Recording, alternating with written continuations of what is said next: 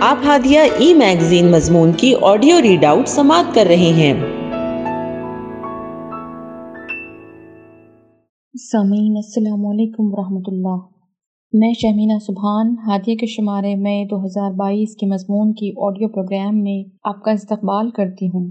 آئیے ہم اس کا آغاز ہادیہ کے زمرے عکس ہادیہ، جس کا عنوان ہے اسلام و فوبیا اور ملک کا بدلتا ہوا منظر نامہ اور اس کی رائٹر ڈاکٹر فاطمہ تنویر ہیں۔ اس وقت ہندوستان اور کم و بیش پوری دنیا میں گزشتہ کچھ دہائیوں سے اسلام کے خلاف نفرت اور اسلام دشمنی کی فضا کو ہموار کیا جا رہا ہے۔ اس کے لیے ہر ممکنہ کوشش کی جا رہی ہے اور ہر وہ حربہ استعمال کیا جا رہا ہے جو انہیں کامیاب بنا سکے۔ انڈیا ٹمورو کی رپورٹ کے مطابق امریکہ اور یورپی ممالک گزشتہ چند دہائیوں سے اسلام کے خلاف نفرت اور اسلام دشمنی کا مرکز و محور رہے ہیں، لیکن دو ہزار بیس اور اکیس کے دوران اسے مزید نمایاں طور پر دیکھا گیا ہے۔ امریکہ اور یورپ کے علاوہ اسلام فوبیا کے واقعات میں بھارت، سری لنکا، میانمار، آسٹریلیا اور سنگاپور میں بھی زبردست اضافہ ہوا ہے۔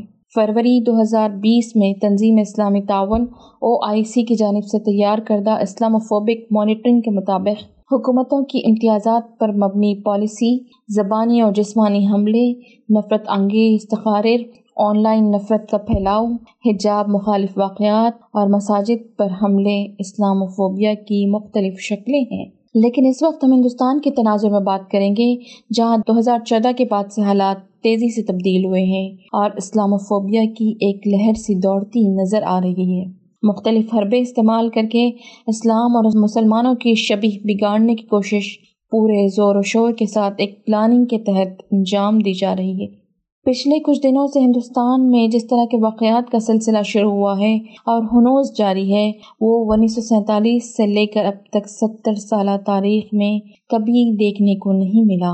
آزادی کے بعد سے ہم شاید سب سے بدترین دور میں جی رہے ہیں، خصوصاً یہ اپریل کا مہینہ دو ہزار بائیس کا یہ سال ہمارے لیے ایک بدنما داغ کی طرح ہے۔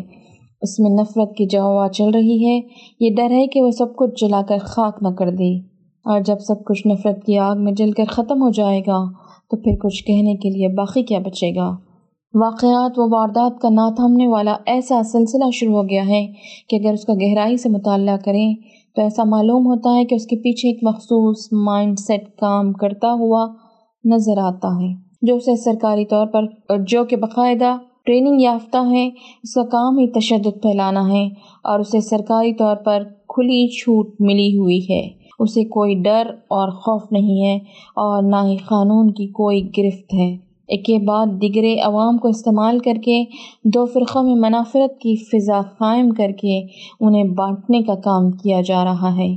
لوگوں کے اندر اس طرح سے نفرت کی کھائی کھودی جا رہی ہے اور وہ اتنی گہری ہے کہ اس میں گرنے کے بعد اٹھنا اور پھر دوبارہ وہ آپسی میل محبت، بھائی چارہ واپس لانا بہت مشکل ہوگا۔ صدیوں سے چلی آ رہی ملی جلی گنگا جمنی تہذیب متاثر ہو رہی ہے۔ یہی وہ ملک ہے جہاں مختلف مذاہب پر عقیدہ رکھنے والے مختلف ذات اور برادریوں کے لوگ رہا کرتے تھے۔ لیکن ان میں سے اگر کوئی مسلمان ڈاکٹر ہے تو سب کا مسیحا تھا۔ اگر کوئی ہندو ٹیچر ہے تو وہ سب کے لیے محبت اور ہمدردی رکھنے والا استاد تھا۔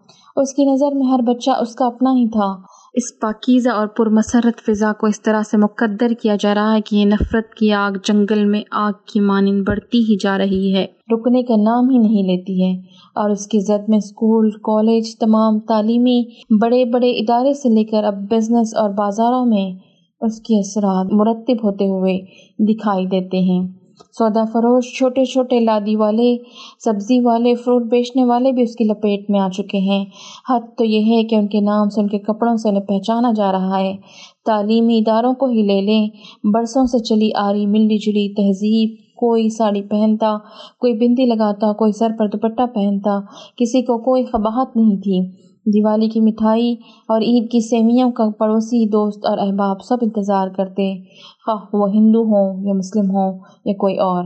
اور آج تمام وہ چیزیں ختم ہو چکے ہیں اور اس کے ساتھ شاید انسانیت بھی مرتی اور ڈوبتی آخری سانسیں لے رہی ہے۔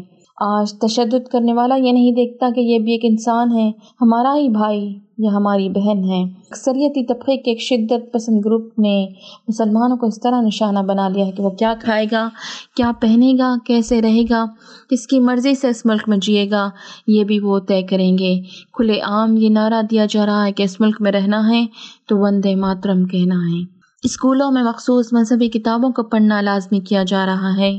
صاف لفظوں میں یعنی سیدھے لفظوں میں جمہوریت اور دستور ہند میں ملی مذہبی آزادی اور انسانی حقوق کی آزادی کو پامال کیا جا رہا ہے۔ اگر یہ بات ذہن نشین کرائی جا رہی ہے کہ تعلیم یا حجاب دو میں سے کسی ایک کو چننا ہوگا۔ یہ بیٹی بچاؤ، بیٹی پڑھاؤ، نفرے، نعرے کی خلاف ورزی نہیں تو اور کیا ہے؟ مسلم خواتین سے ہمدردی کے دعوے کرنے کے بعد مسلم خواتین کی نیلامی اور بولی لگائی جاتی ہے اور سائبر کرائم میں مسلسل اضافہ ہوتا جا رہا ہے۔ میڈیا بک چکا ہے، سچائی پر پردہ پڑا ہوا ہے۔ حالیہ مدھیہ پردیش، راجستھان، گوا، کرناٹک، گجرات اور دہلی کے واقعات دل کو جھنجھوڑ کر رکھ دینے والے ہیں۔ سوشل میڈیا پر آنے والے اور کچھ جرات مند صحافیوں کی رپورٹ کے مطابق ایک ساتھ پورے ملک میں ظلم و تشدد کا نہ تھمنے والا سلسلہ اس طرح شروع ہو چکا ہے کہ جیسے جنگل میں آگ لگتی ہے۔ مگر جب آگ لگتی ہے تو وہ سب کو جلا کر خاک کر دیتی ہے۔ پھر بخول مرحوم شاعر راحت اندوری، لگے گی آگ تو آئیں گے گھر کئی زد میں۔ لگے گی آگ تو آئیں گے گھر کئی زد میں۔ یہاں پر صرف ہمارا مکان تھوڑی ہے۔ ایک سینئر صحافی اجیت انجم کہتے ہیں کہ نفرت جو لگائی جا رہی ہے، تو کیا اس سے کچھ ہی لوگوں کو یہ خاص طبقہ جس کو ٹارگٹ کیا جا رہا ہے، وہی متاثر ہوگا؟ نہیں، ایسا ہرگز نہیں ہے۔ جب ملک چلنے لگے گا، تب ہندو بھی نہیں رہے گا، مسلمان بھی نہیں بچے گا۔ کوئی باقی نہیں بچے گا۔ اسی لیے خدا را اس نفرت کی آندھی کو روکیے۔ انہوں نے نیوز ایٹین کے ایک صحافی کی مثال دیتے ہوئے یہ بتانے کی کوشش کی کہ ان کے ساتھ بھیڑ نے کس طرح کی بدسلوکی کی، جبکہ وہ رات گیارہ بجے ڈی جے پر چل رہے ایک پروگرام کو روکنے کی اپیل کرتے ہیں، تو بھیڑ انہیں بھی نشانہ بناتی ہے اور انہیں آتنک وادی پاکستانی ایجنٹ بتاتی ہے کہ جبکہ وہ یہ کہتے ہیں کہ میں سوربھ شرما ہوں۔ لیکن پولیس کی موجودگی میں وہ پرتشدد لوگوں کا شکار بنے اور پٹنے سے نہیں بچ پائے۔ وہ بھاگ کر اپنی جان بچاتے ہیں۔ بھیڑ سے آواز آتی کہ اسے ٹھکانے لگا دو۔ یہ واقعہ راجدھانی دلی سے لگے ہوئے نوئیڈا ایکسٹینشن کی ایک سوسائٹی میں رہنے والے نیوز ایٹین میں کام کرنے والے ایک رپورٹر کا ہے۔ اسے ہم نیوز ایٹین کی ویب سائٹ پر تفصیل سے پڑھ سکتے ہیں۔ تو یہ بات سمجھنے کی ہے کہ جہاں آگ لگتی ہے ہاں وہ نفرت کی ہو یا حقیقت میں آگ تو آگ ہے، پھر وہ کسی کو نہیں بخشے گی۔ کسی کا گھر پرسکون نہیں رہے گا، ہر ایک کو خوف و حراس کی فضا میں جینا پڑے گا۔ دیوائر کی خبر کے مطابق چند دنوں قبل جنتر منتر پر مظاہرہ ہوا۔ اس میں وائر کی رپورٹ سے بات کرتے ہوئے سینئر صحافی اور ایک سیکولر ذہن رکھنے والے معزز شخص جناب اپوروانند کہتے ہیں کہ دنگے پہلے بھی ہوتے اور اکثر ہوتے رہے، لیکن ایسا پہلی بار دیکھنے کو ملا کہ مسلمانوں کے گھر آپ بلڈوزر سے توڑ رہے ہیں اور کوئی عدالتی کاروائی نہیں ہوتی۔ پولیس محکمہ جو کہ ہمیشہ اپنا فرض بجاتے تھے اور تشدد کو روکنے کا کام کرتے تھے، وہ خاموش ہو چکے ہیں۔ لا اینڈ آرڈر ختم ہو چکا ہے۔ آخر یہ کس طرح کی سیاست ہے؟ سوشل ایکٹیوسٹ شبنم ہاشمی اسی مظاہرے میں میڈیا سے بات کرتے ہوئے کہتی ہوئی نظر آتی کہ آج جو کچھ بھی ہو رہا ہے مجھے سمجھ میں نہیں آتا کہ آخر وہ کون سی مائیں ہیں جو اپنے بچوں کو اس طرح غنڈوں کی شکل میں تیار کر رہی ہیں۔ انہیں اپنے بچوں کو اس حالت میں دیکھ کر دکھ نہیں ہوتا کہ یہ کیا کر رہے ہیں۔ وہ آگے کہتی ہیں کہ پورا ماحول اس طرح کا بن چکا ہے۔ اس میں ایک چیز انخواہ وہ یہ کہ ہمت اور حوصلہ اس وقت لوگوں میں غلط کے خلاف بولنے کی طاقت اور ہمت نہیں رہی، جبکہ ہمارے کانسٹیٹیوشن پر، ہماری جوڈیشری پر، ہماری ڈیموکریسی پر حملہ ہو رہا ہے۔ ایسے سائیکالوجی پیدا کر دی گئی ہے کہ لوگ ڈھرے ہوئے ہیں۔ ایک فیئر سائیکوسس کی فضا ڈیولپ کی جا رہی ہے۔ اس میں اقلیتی اور اکثریتی دونوں طبقے ڈر اور خوف کا شکار بن رہے ہیں۔ اس ڈر اور خوف سے لوگوں کو باہر نکالنا چاہیے۔ عام آدمی کا جو حق ہے، اس کے لیے لڑائی لڑی جائے۔ ورنہ آنے والا وقت ایسا ہوگا کہ دیش اس قابل نہیں ہوگا کہ اس میں ہندو رہے یا مسلمان۔ اس طرح ہم دیکھتے ہیں کہ یہ وقت آنے والے دنوں میں دونوں کمیونٹی کے لیے نہایت خطرناک ثابت ہوگا۔ ڈر اور خوف کا ماحول جو پیدا کیا جا رہا ہے، اس میں ہندو کو یہ ڈر ہے کہ مسلمان ہمارے لیے خطرہ ہیں اور مسلمان کو تو اس وقت ڈر ہے ہی جو ان کے ساتھ ہو رہا ہے اور ہونے والا ہے۔ گائے کے نام پر لو جہاد کے نام پر، حجاب کے نام پر، حرام و حلال گوشت کی خرید و فروخت کی پابندی کے نام پر کوئی کیا کھائے، کب کھائے، کیا پہنے اور کیسے رہے، ڈر اور خوف پیدا کرنے کے لیے، حجاب سے دور کرنے کے لیے طرح طرح کے حربے کا استعمال کیا جائے اور کوئی دھرم گرو گیر والے باس پہن کر اپنے آپ کو منی بتا کر یہ کہے کہ مسلمان لڑکیوں کا ریپ کیا جائے گا اور اس کے خلاف کوئی قدم نہیں اٹھے گا۔ اگر اس طرح کا ماحول اس ملک میں بنے گا، تو اس کے لیے ہم مکمل طور پر سرکار کو ذمہ دار مانتے ہیں۔ ہم اس دیش کے دستور کو مضبوط کریں گے اور نفرت کے ماحول کو ختم کریں گے۔ ہم یہ جاننا چاہتے ہیں کہ اس وقت جو ہو رہا ہے، اسے کون کرم کانڈ کہے گا؟ جن کے گھر جلیں گے، ٹوٹیں گے، مسجدیں جلیں گی، میناروں پر چڑھ کر بھگوا جھنڈے لہرائے جائیں گے، تو پھر یہ کہا جائے گا کہ پتھر کہاں سے آئے؟ ہم اس نفرت کے ماحول کے ختم کریں گے۔ سوشل ایکٹیوسٹ میمونہ ملا یہیں پر سماجی کارکن کویتا کرشنن کا یہ کہنا ہے کہ کوئی بلاತ್کار کی دھمکی دے رہا ہے، کوئی حجاب نہ پہننے دینے کی دھمکی دے رہا ہے، کوئی نان ویج نہ کھانے کی دھمکی دے رہا ہے۔ کیا یہ ہندو تہوار مسلمانوں کو گالی دینے کے لیے اور ڈرانے دھمکانے کا تہوار بن کر رہ گیا ہے؟ جنگل میں آگ جب لگتی ہے تو آم کا پیڑ بھی جلتا ہے اور جابن کا بھی۔ اب ہمیں اپنے ملک کے دستور کو بچانا ہوگا، ہم کو اٹھنا ہوگا اور عہد کرنا ہوگا کہ جس طرح سے حکومت چپ ہے، عدلیہ چپ ہے، تو ہم کو یہ لگتا ہے کہ ہمیں جنتا کو جگانا ہوگا۔ لوگ ڈر سے اندر ڈر سے اندر ہو گئے ہیں۔ کووڈ نے انہیں اور بھی اندر کر دیا ہے۔ ہم انہیں باہر لائیں گے۔ وہ اس کے، اس نفرت کے خلاف بولیں۔ اس وقت ہندو خطرے میں نہیں، بلکہ اس ملک کا لوک تنتر خطرے میں ہے روزی روٹی خطرے میں ہے مہنگائی مسئلہ ہے۔ اس خطرے کے خلاف جو ملک کی جمہوریت اور سالمیت کو لاحق ہے، ہمیں عوام الناس کو جگانا ہوگا۔ اپنے حق کے لیے لڑنے کی ہمت پیدا کرنی ہوگی۔ دیوائر کی مشہور صحافی عارفہ خانم شیروانی سے بات کرتے ہوئے ایک سینئر تاریخ نگار رام چندر گوہا کہتے ہیں کہ پہلے بھی تشدد کے واقعات ہوئے تھے، لیکن پہلے اور آج کے واقعات میں فرق یہ ہے کہ ایک ساتھ بہت سے اسٹیٹ میں یہ وارداتیں ہوئی ہیں اور ہو رہی ہیں۔ اور پہلی بار یہ دیکھا گیا ہے کہ حکومت ان کا ساتھ دے رہی ہے اور مجرموں کے خلاف کوئی کارروائی نہیں ہو رہی ہے۔ سرکار قانون کو بالائے طاق رکھ کر کام کر رہی ہے۔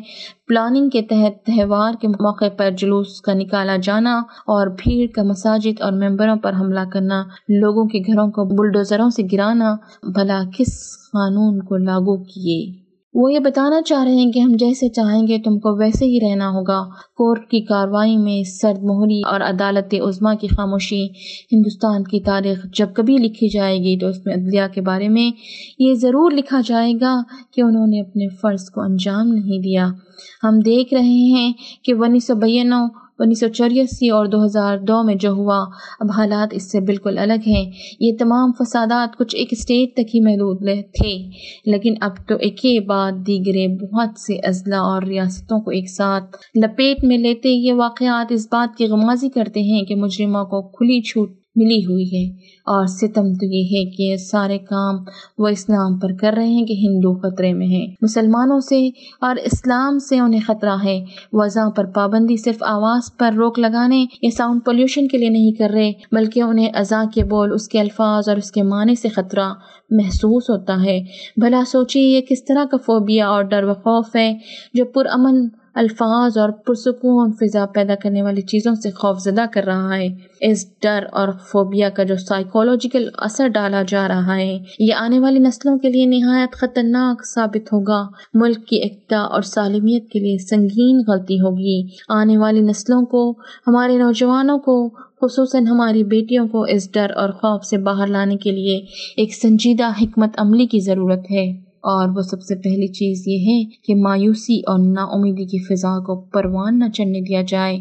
ہر حال میں پر امید اور حوصلہ بحال رکھتے ہوئے ملک کی فضا کو بہتر بنانے کی کوششیں جاری رکھیں۔ امید کی کرن ہمیں حالات کو بدلنے میں کامیاب کرے گی اور آنے والا دور ایک بہتر دور ہوگا۔ بقول شاعر انقلاب، شبنم سبحانی انجام پر شاکر ہے، راضی بمقدر ہے۔ ایک ڈوبتی کشتی میں ایک مرد خلندر ہے۔ ہادیہ مضمون کی آڈیو سماعت کرنے کے لیے شکریہ۔ امید ہے کہ آپ کو پسند آیا ہوگا۔ ہمیں آپ کے مشورے کا انتظار رہے گا۔ اپنا مشورہ، تبصرہ اور مضامین editor at Hadia dot in پر ارسال کریں اور ہادیہ ای میگزین کے مضامین کو پڑھنے کے لیے web site W W W dot Hadia dot in subscribe کریں۔ انشاءاللہ، ہم اگلے ہادیہ ای میگزین کے شمارے سے دلچسپ مضامین کی آڈیو لے کر حاضر ہوں گے۔ تب تک کے لیے اجازت۔ اللہ حافظ۔